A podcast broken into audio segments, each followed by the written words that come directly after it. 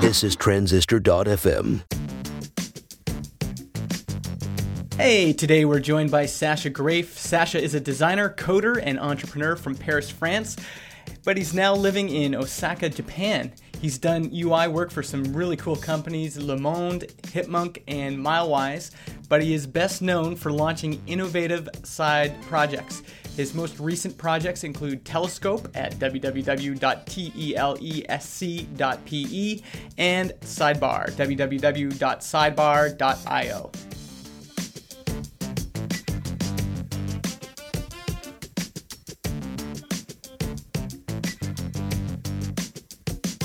Aujourd'hui, nous parlons avec Sacha Greif, un concepteur de produits merveilleux. Sacha réside à Paris, mais nous rejoint en provenance du Japon.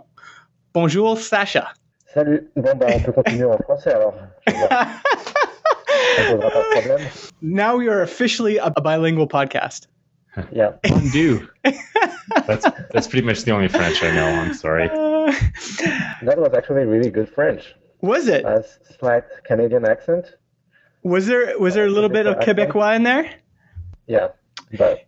Okay, let's get it going for real here. Welcome to Product People, a podcast focused on great products and the people who make them. My name is Justin Jackson, and I'm joined by my co-host, Mister Kyle Fox. Hello, ladies and gentlemen. And Je- Justin. hmm. And uh, today we have a great guest. Sacha Greif is joining us from Japan. Welcome to the show, Sacha. Hey, everybody. So, Sacha, I thought we would start by hearing your story. So where did you grow up? And maybe tell us how you got into the web or and got into computers in the first place. Okay, sure. So uh, just to explain a little bit who I am, um, I'm a designer. Um, so just on user interfaces and web mobile apps.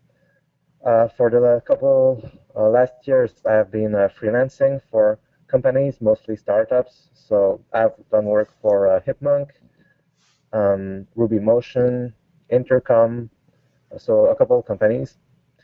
And uh, right now, I'm focusing more on launching my own products. So uh, the past uh, year, I've launched uh, the Toolbox, which is a, a small uh, side project uh, that uh, aggregates all kinds of useful links. One year ago, I launched Folio, uh, which is a company that helps uh, connect startups and designers. And right now, I'm working on Sidebar, which is a community for designers and also a newsletter that sends out the five uh, best design links of the day. Uh, I'm French. I grew up in Paris, France. And um, I got started about fifteen years ago, I would say. Um, my first ever website was a, a walkthrough site for Fallout, the game. Okay, yeah. So uh, that was a long time ago. And uh, since then, I've done a lot of things, and actually mostly uh, not web-related. So um, I I went to to school uh, after high school. I did one year of uh, web stuff, I would say, so learning Flash and P H P and uh, the basics of uh, designing and developing for the web. But that, that was uh, a long time ago, and uh, the web was really not there yet, I would say. So after that, I went uh, back to university to uh, study computer science. And um, that had really nothing to do with the web or even like practical programming. It was lots of math and very theoretical. So anyway, after doing this, um, I also studied Chinese, and um, I went to China about six times, I think, and lived there for one year. So at that point in my life, I was pretty sure I was gonna do something related with Chinese, like, you know, journalist or working in an embassy or something. But uh, it turned out that um, I got a little bit bored with it, and by chance I found a job in Beijing working in a Chinese uh, web design agency. Huh. So interesting. This is uh, like how I got back into the web about uh, five years ago. And was there something about that job with the web agency in Beijing that made you like want to build more things on the web? Uh, yeah, basically, I realized that the web had changed a lot um, since I was last, last making sites, and uh, it was a lot more fun. You had uh, so to give you an idea, like when I first started, I was doing table layouts and Flash and really old school stuff. And when I got back into it, I discovered this new thing called C S S. Mm-hmm. And uh, hey, that's pretty cool. It beats uh, doing all those stupid table layouts. So um, discovered WordPress. Like all those things seem really old now, but you know, there was a time before that, uh, the, the dark ages of the web. Yeah. And w- did you discover C S S and WordPress and all of that stuff in in Beijing at that first job? Pretty much. Like I had, I was aware of, of those things, uh, of course, but uh, I hadn't been doing any design professionally for a while. So, you know, I had never r- really gone gone into that too much.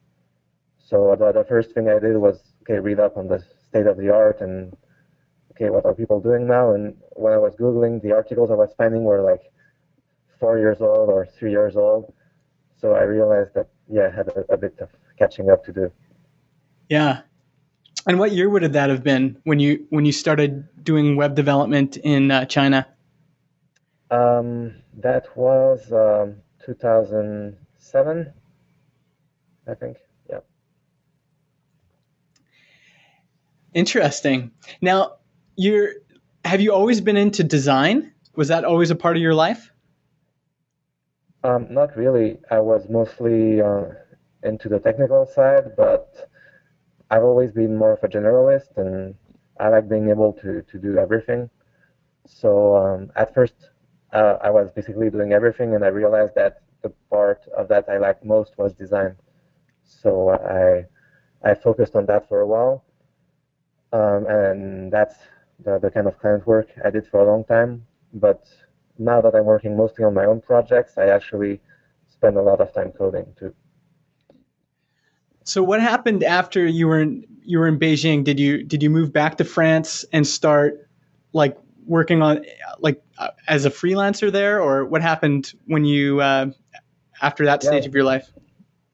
So I did move back to France, and uh, for one year I worked at uh, UNESCO, uh, mm-hmm. which have their headquarters in France, and I was doing uh, cold fusion work, another heavily language that has disappeared, I hope. Yeah. But um, I did that for one year, and after that uh, started freelancing. Basically, I, I saved up for one year to bankroll my freelancing uh, career. Okay, and, and so what, what, what year was that when you started your your freelancing career? So that would be, um, let me check, I think that would be two thousand eight. Right around two thousand eight. And, you know, one thing I, I always wonder about is what the, like, web culture is like in other places in the world. So what's the web culture like in uh, China, and what's the web culture like in France? Um, so um, in China, it's uh, well, when I was there, uh, they were they had a very specific kind of design, I would say, and uh, it's a very heavy sites, and a lot of people are using, or worse, using I E and Windows X P, so it was a little bit behind. Mm-hmm. But um, I think that's changing. In, in China, everything changes very fast. So um, I think they, if they haven't caught up yet, they will in a, a matter of years. And uh, in France, um, well, it's also a little bit behind uh, what you have in the States, but not that much. Um, I would say one thing that's uh, apparent in France is that uh, print designers and animators are very good, so uh, a lot of them went into doing Flash websites. Mm.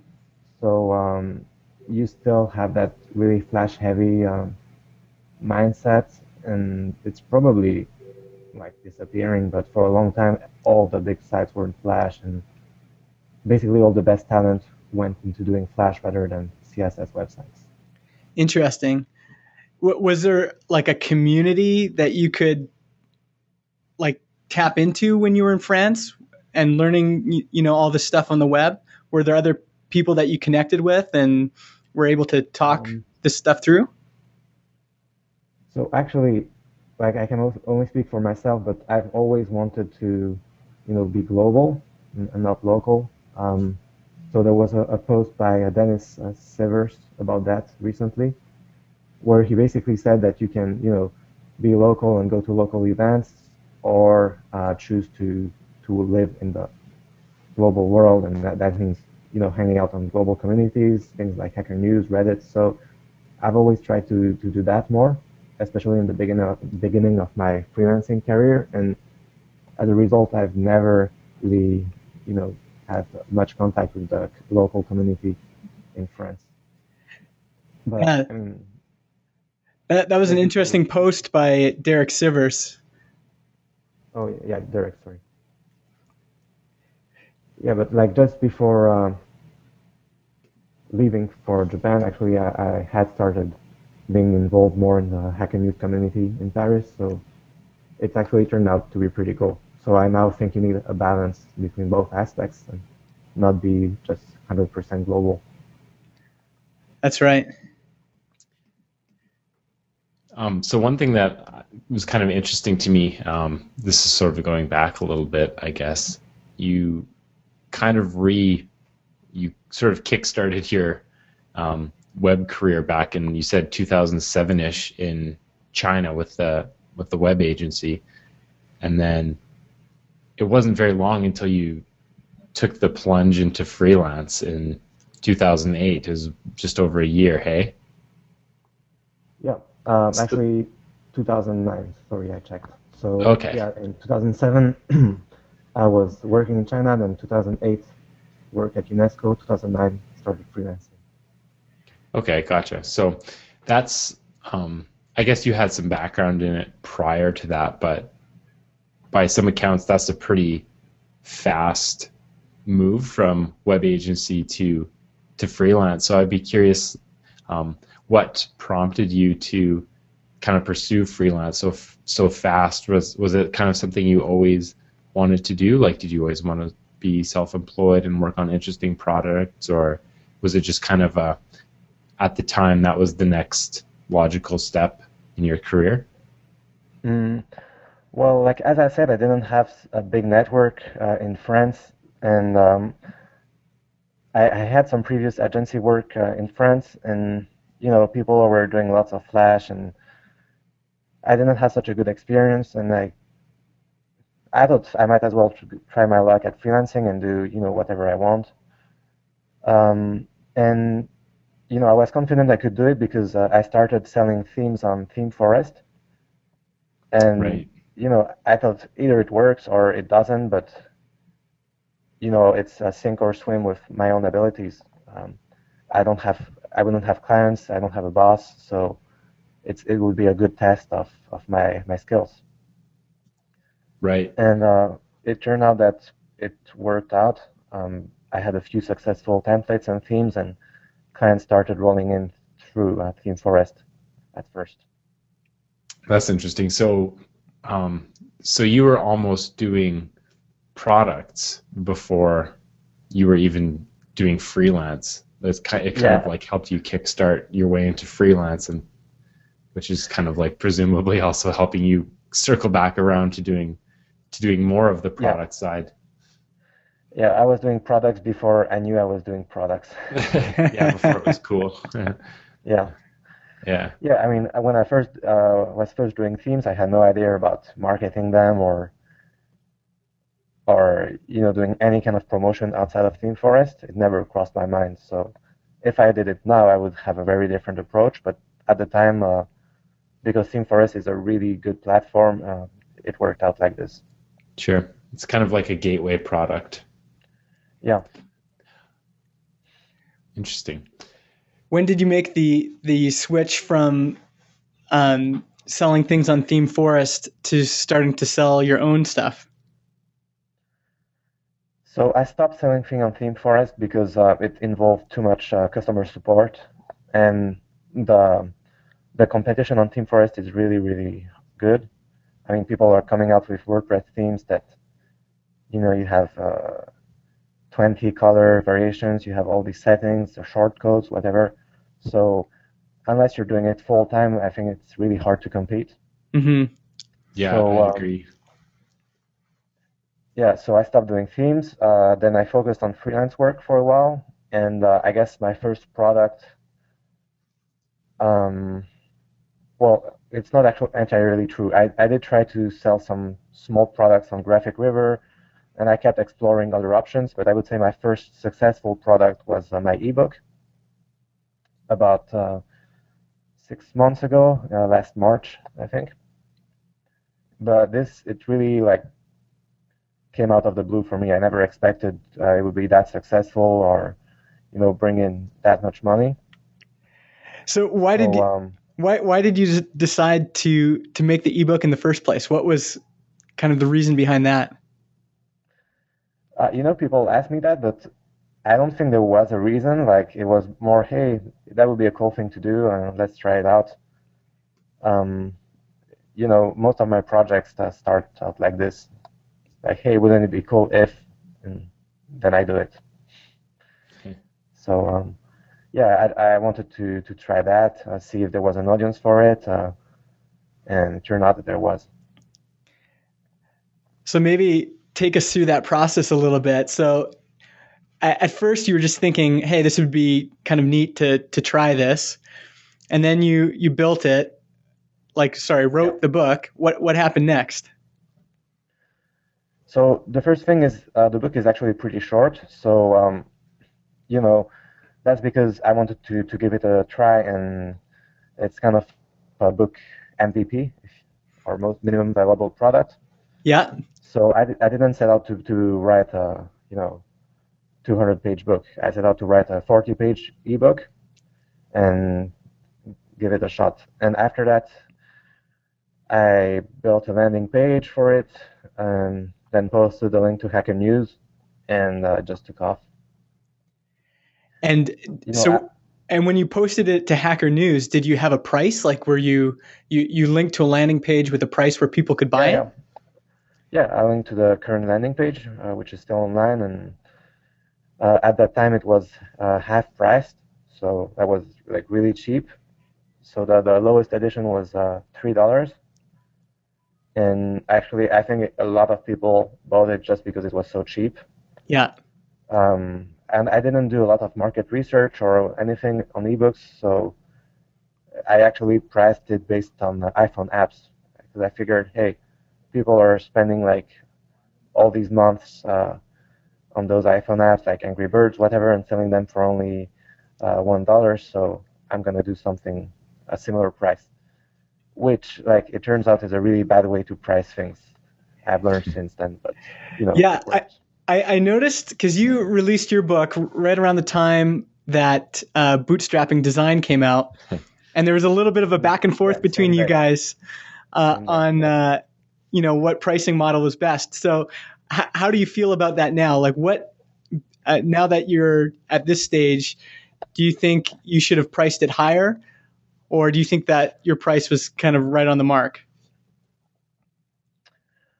Um, I think I should have probably priced it a little bit higher. Um, but, you know, it's easy to say now because the book was successful, so it seems more valuable. Like, if the book hadn't sold anything, I would probably be like, hey, I should have priced it lower. Yeah. So um, basically what I, I took from all this is that, you know, you can price high or low. Uh, what matters most is, uh, you know, th- why you're doing and and like your your overall strategy. It's not so much the specific price point. So um, yeah, just read up on pricing strategy and why different pricing points work, and then, you know, do your best. But it's not like you have to price high or you have to price low. Mm-hmm. Do Do you think you're for your are are you going to do another book? Actually, yeah, I'm.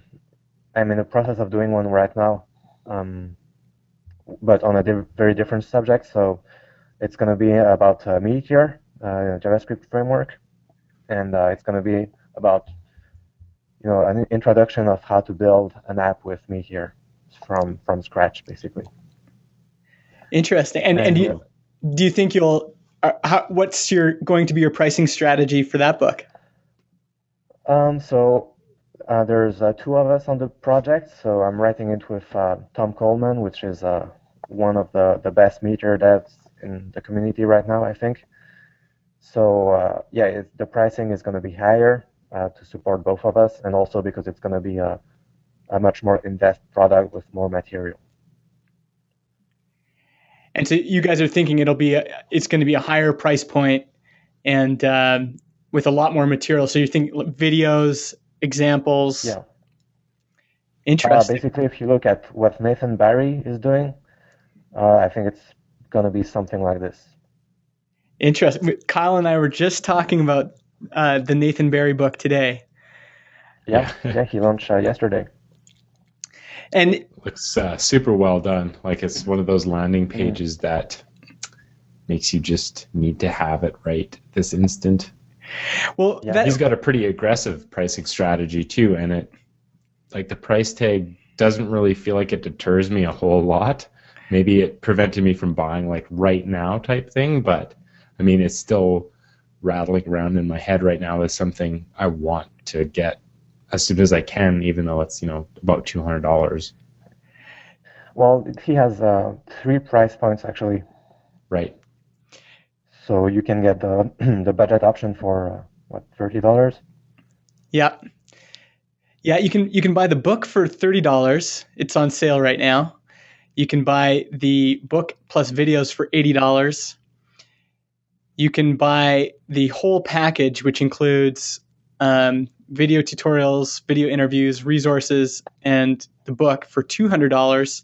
And then you can buy a team version for like a, a team license for eight hundred dollars. And you can buy a gold-plated version for two thousand dollars. Well, you know, what's interesting though is like on on uh, communities like Hacker News, this kind of pricing is is getting kind of uh, torn apart. Like a lot of people were were were kind of taken aback by the, the pricing. Yeah. What do you think about that, Sacha? Uh, they don't know what they're talking about. That's, that's what I think about it. Really? Yeah, like, uh, so Justin and I were talking a little bit about this uh, earlier as well, because we both kind of manage teams. And, you know, for a business that's got a team of designers and sort of like if you have new people, new designers joining the team, you, you want to bring a, them up to speed and have a common frame of reference for everyone on the team. You know, spending eight hundred dollars on a whole bunch of well, well-designed, like just high-quality collateral like that is almost a no-brainer. Like eight hundred dollars, yeah. one thousand dollars for something that your whole team can refer back to and use to to train up new hires, like that's incredible value. And I think people don't understand how like segmentation works really, because if you want to buy a car and you know you can bar, buy a Ferrari or a, I don't know, uh, like a, what's a cheap brand, a Honda, and you know you know that those two cars are for different audiences, so you're, you're not going. Nobody's complaining the, about the price of Ferraris because you know they're expensive. That's what they are, and it's the same thing here, except it's the same it's the same product, but it also has different price points. So just like you can buy a cheap car or, or an expensive car, you can buy a cheap package or an expensive package. So if you think the expensive package is too expensive, that just means you're not the target audience. So it's not for you. That's all there is to it. Yep, exactly. And I guess the the real but proof... I think people feel like insulted somehow. Yeah, so maybe explain a little bit about that, because you had a very low price and um, it, it sounds like there wasn't that much friction. Like people said, oh, two dollars, I'll pay for that, yeah. No problem. Why do you think some people are offended when the price goes up? Well, because they think, hey, you want me to pay two hundred dollars for this? I can't afford it. Are you crazy? So what they don't understand is that, no, Nathan Barry doesn't want you to pay that. He wants, you know, the guy at the, the big company who is not spending his money to to pay that. Um, so, yeah, I mean, in this case, the people complaining, you know, it would be one thing is somebody at a big company was complaining about the pricing point, saying that, you know, they can't afford it or whatever, but usually the people complaining are not the targets. So uh, in my case, um, people, I guess it, the, the price point had a good, very good uh, reception on Hacker News because uh, those people were the target of the, that price point, um, if that makes sense. Yeah. Mm-hmm. So, so what, what do you think you're going to do to promote your next book? Are you, if, you know, like Hacker News is an interesting community because you can get a lot of traffic. Um, you know, if, mm. if if it hits a chord, you can get a lot of traffic. Do you have some ideas on how you might promote something with a higher price point? Uh, yeah, so I've already started uh, setting up a mailing list on the Telescope site. So Telescope is an open source Meteor app that uh, we're building to let anybody basically create their, their own Hacker News or Reddit-style website. So it's an open source social news app. So if you go check out the landing page for that app, um, so the app is free, but uh, there's a, a small uh, sign-up form for the, the book's mailing list. So that's step one. Just collect some email address, and then uh, you can use that to, you can send sample chapters to people, you can ask them feedback on what they'd like to see in the book. So there, there's lots of things you can do. And uh, after that, we'll see. I mean, this so, book is like, uh, yeah. One thing I'm kind of curious about, because Justin, I'm not sure how like into the, like the hard, hardcore tech scene you are, but Meteor is like a pretty new sort of uh, framework to build apps in. Yeah, I haven't heard, heard much about it. Well, I've I only heard about it because I saw Telescope on Hacker News. Yeah. So could you just describe okay. to me what Meteor is? Okay, so um, you know about uh, Node.js, yeah. which is uh, JavaScript on the server. Uh, Meteor is based on that, but it takes it one step further so that you know you have the you can share code between the server and the client. So not only is your whole app uh, JavaScript, but you can even reuse the same uh, methods and the, the same exact same code on both sides. And uh, that's one thing. The other thing is it's all real time. So basically, if you're displaying like whatever data from the database you're displaying on your site, if it gets updated, it will be updated on the site in real time without you needing to do anything about it. Huh. So uh, it's almost magical how it works, and it's uh, really powerful. And on top of this, it does lots of smart smart things, like it includes all uh, your apps file by, by default, so you know you don't have, even need to do the script tags or C S S tags. Everything gets included and compiled, minified, all that. So um, yeah, I've tried. I've I built apps with P H P, WordPress, Rails, but Meteor is really like a step above, and I think it's the future. Yeah, so that's um, kind of what I wanted to ask you about, because it's it's pretty new. Like, I think it's really interesting that you guys decided to build such a, a polished, marketable app with Meteor. Um, so I'm kind of wondering what made you decide to use Meteor, or if, if you were approached by like the Meteor team to use this as a kind of like a marketing tool to promote Meteor. Because, like, especially with the book, I think it's interesting because right now there might not be, like today there might not be a huge, huge market of people looking to to learn yeah. Meteor. Surely there's some, but it seems like this could be, you know, very well timed, where as Meteor kind of um, gains popularity, and I agree with you, I think this is kind of the future of, of web apps, so you're positioning yourself quite nicely to be one of the first really polished, thorough kind of Meteor books. So I'm, I'm wondering yeah, I hope so. sort of how you got into into Meteor, what made you decide to write this book? Mm-hmm.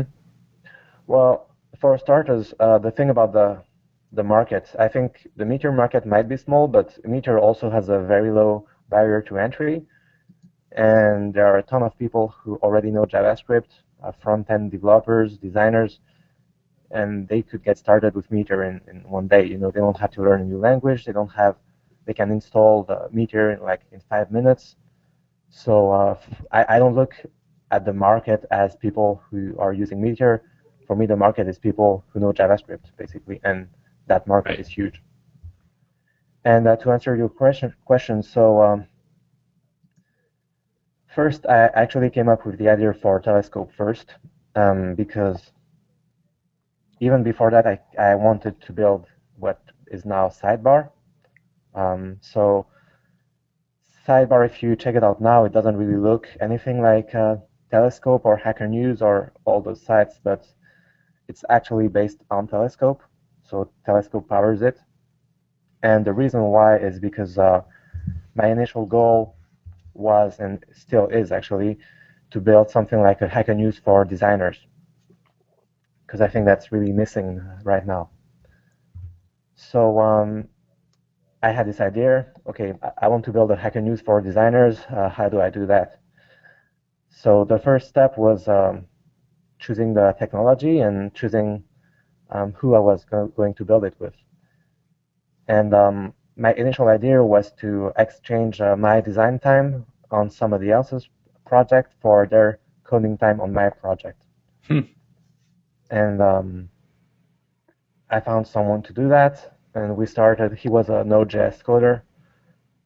And um, yeah, so I narrowed down the technology's choice to either Rails or uh, Node dot J S because I had experience with Rails, and I also knew JavaScript, so I figured Uh, those two stacks would be the easier, easier for me to learn. So anyway, we picked Node dot J S, and at the same time, I have a friend who is in a Y Combinator, who's doing a ZenBox, who said uh, he was friends with the Meteor guys, and they were some cool people, and Meteor was interesting. So uh, we decided to check it out. And what happened is the guy that was helping me out, uh, so he started building this in Meteor, but um, after a while he got busy and we kind of lost touch, so I ended up doing the app by myself. Hmm. And it turned out that Meteor like was easy enough for me to yeah just build it out and, and do a, a big part of it by myself. And after a while I was uh, joined by Tom Coleman, which is now my, my partner on the project. But um, like by that time, I had the confidence that I could actually, you know, build non-trivial stuff with Meteor. So you found it pretty empowering as a as a designer that you could use Meteor to build this app yourself. That you didn't need to find someone that was yeah, maybe exactly. more technical. Interesting. And to be fair, like I'm not a, pu a pure designer because I have a computer science background and I've done a couple apps, but you know, Meteor, like I can compare Meteor to Rails because I'm also maintaining maintaining Folio, which is a Rails app, and Meteor is hands down a lot more fun to use and and yeah, just just more uh, intuitive for me than Rails. Huh. Well, uh, you've actually just in this conversation kind of convinced me that this is probably what I'm going to spend my weekend doing, taking a closer look at it because I remember being impressed by like the screencasts and things like that, and then I saw that you had built Telescope, and um, it suddenly, I don't know, super, I, I'm maybe a little bit superficial, but I was like, oh, hey, there's a pretty site about Meteor. Suddenly I can take it seriously. So, um, well, I would say if you're uh, building an, a real-time app in any way, Meteor is definitely the way to go. And even if your app is not real-time or like doesn't need to be, Uh, I think it's still a pretty good uh, candidate just because uh, it, it's so quick and, and simple. Right, and um, like you said, based quirks. on JavaScript is a huge impact. Yeah, based on almost. JavaScript. Uh, to be fair, there are some quirks, like, you know, because of the real-time aspects, some some things are harder to do uh, than with a traditional framework, but um, I, I think those things are going to go away pretty fast. And I mean, I would right. still... Yeah, I will still recommend it, even with those things. Yeah, I remember, um, I think one of the first things that everyone sort of yelled about on Hacker News was that it was not great for S E O. And then eventually like an S E O package or yeah. fix came along. So it seems like it's one of those things where, you know, any any new tool is going to have mm-hmm. gaps and things like that, but they get smoothed over in time. So it's not, yeah. it doesn't mean the project is inherently doomed. So they seem to be doing it. doing a pretty good job yeah, of it. Exactly. And the, and yeah, how... I mean... Sorry, go ahead. Oh, I mean, sure, it doesn't have, like, the libraries of uh, Ruby or, or Node, but it's a young product. It's That's true, but I, I still think it's worth it, you know, getting ahead of the curve and and getting familiarized with it now. Right. And the best way to do that is your upcoming ebook. yeah. do you do you have a landing or, page up for that yet? Um, there's the Telescope landing page. There's no landing page for uh, the ebook itself yet. Okay. But uh, just to know that Telescope is open source, so anybody can you know download it and look at the code. It's pretty simple code and with lots of comments, so it should be uh, understandable for everybody. Yeah. And and has anyone else, I, I noticed you have three examples of people who are using it. Have you heard from other people that are already using it for like real communities that they're they're building? Uh, yeah, a couple of people. Um, some people are using it for, yeah, communities or um, their own like link blog. Some people are also using it more as a collaboration tool. Yeah. Like an internal Hacker News. Oh, that's a cool idea. That, that's what I thought it would be good for is like run, running product teams internally. You could have yeah. your whole backlog in Telescope and allow people to vote it up, like vote up ideas, comment on ideas, yeah. and you could kind of see what was hot. And that would be really neat to have something like Telescope just running, you know, internally for, you know, just for that. Yeah. And you can run it for free on Meteor or Heroku. Uh, you can customize it yourself. It's just JavaScript. So yeah, I think it's a perfect idea. Well, that rounds up part one of our interview with Sacha Greif. We have an amazing part two coming for you next week. Sacha talks about choosing a partner and the importance of side projects. But even more, he gets really personal about the challenges of bootstrapping your own product. You will not want to miss it. We will see you then.